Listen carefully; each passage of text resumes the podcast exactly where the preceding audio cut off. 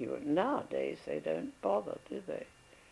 Well, what about you in Col- in the Cottesloe area, in say, for instance, Peppermint, um, Peppermint Grove and Shire of Peppermint Grove? How how popular was the river itself? Oh, very.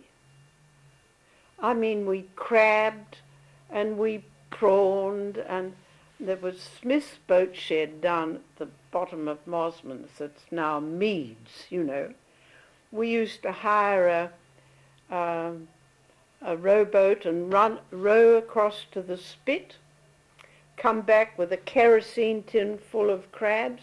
Those were the days of wading with a scoop net, you know and uh, Mum would have the kerosene tin on the back lawn burning, and we'd cook the crabs and eat it there. Crabbing picnics were a great thing, and of course launch picnics were a great thing too. Let's talk about those. Um, you know, wealthy families like the Vincents and the uh, several of the others used to hire a launch for their children's birthdays and we'd all go on a picnic. We usually went to the Coombe and then you just get off and swim, you know, from the launch. And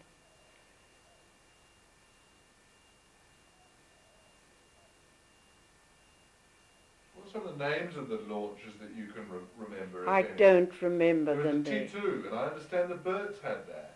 The what? The T2. The birds? And I don't remember that. I remember the Hobbs boat sheds, you know, round there and the only boats I can remember are the yachts. I do remember the yachts, Let's you know. talk about them. Well, I used to. Um, Molly Manning was um, at Miss Annie's, and of course Lucius Manning was a great yachtsman, and so he had a yacht called the Sweetheart, which we used to uh, use and uh, quite a bit, you know. And Dad loved boats too. He's got some terrific stories of his escapades from Cocos Island when he was stationed there. Yeah. We'll talk about those Ye- later. Yes.